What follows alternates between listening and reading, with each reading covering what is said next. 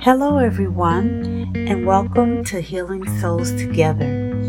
If you want to be a traveler on this journey with us, this is a safe place to find biblically based guidance, healing, compassion, and communities for those caught in the wake of their spouse's adultery or sexual addiction. At this time, we only have programs for women, but we're keenly aware that there are men who are abused by their wives. We hope to have a program for them soon as well. Thank you for joining me today. I'm coming to you from the Twin Cities, Minnesota, and we'll see you on our first full podcast starting next week, Monday, October 4th. Until then, take care.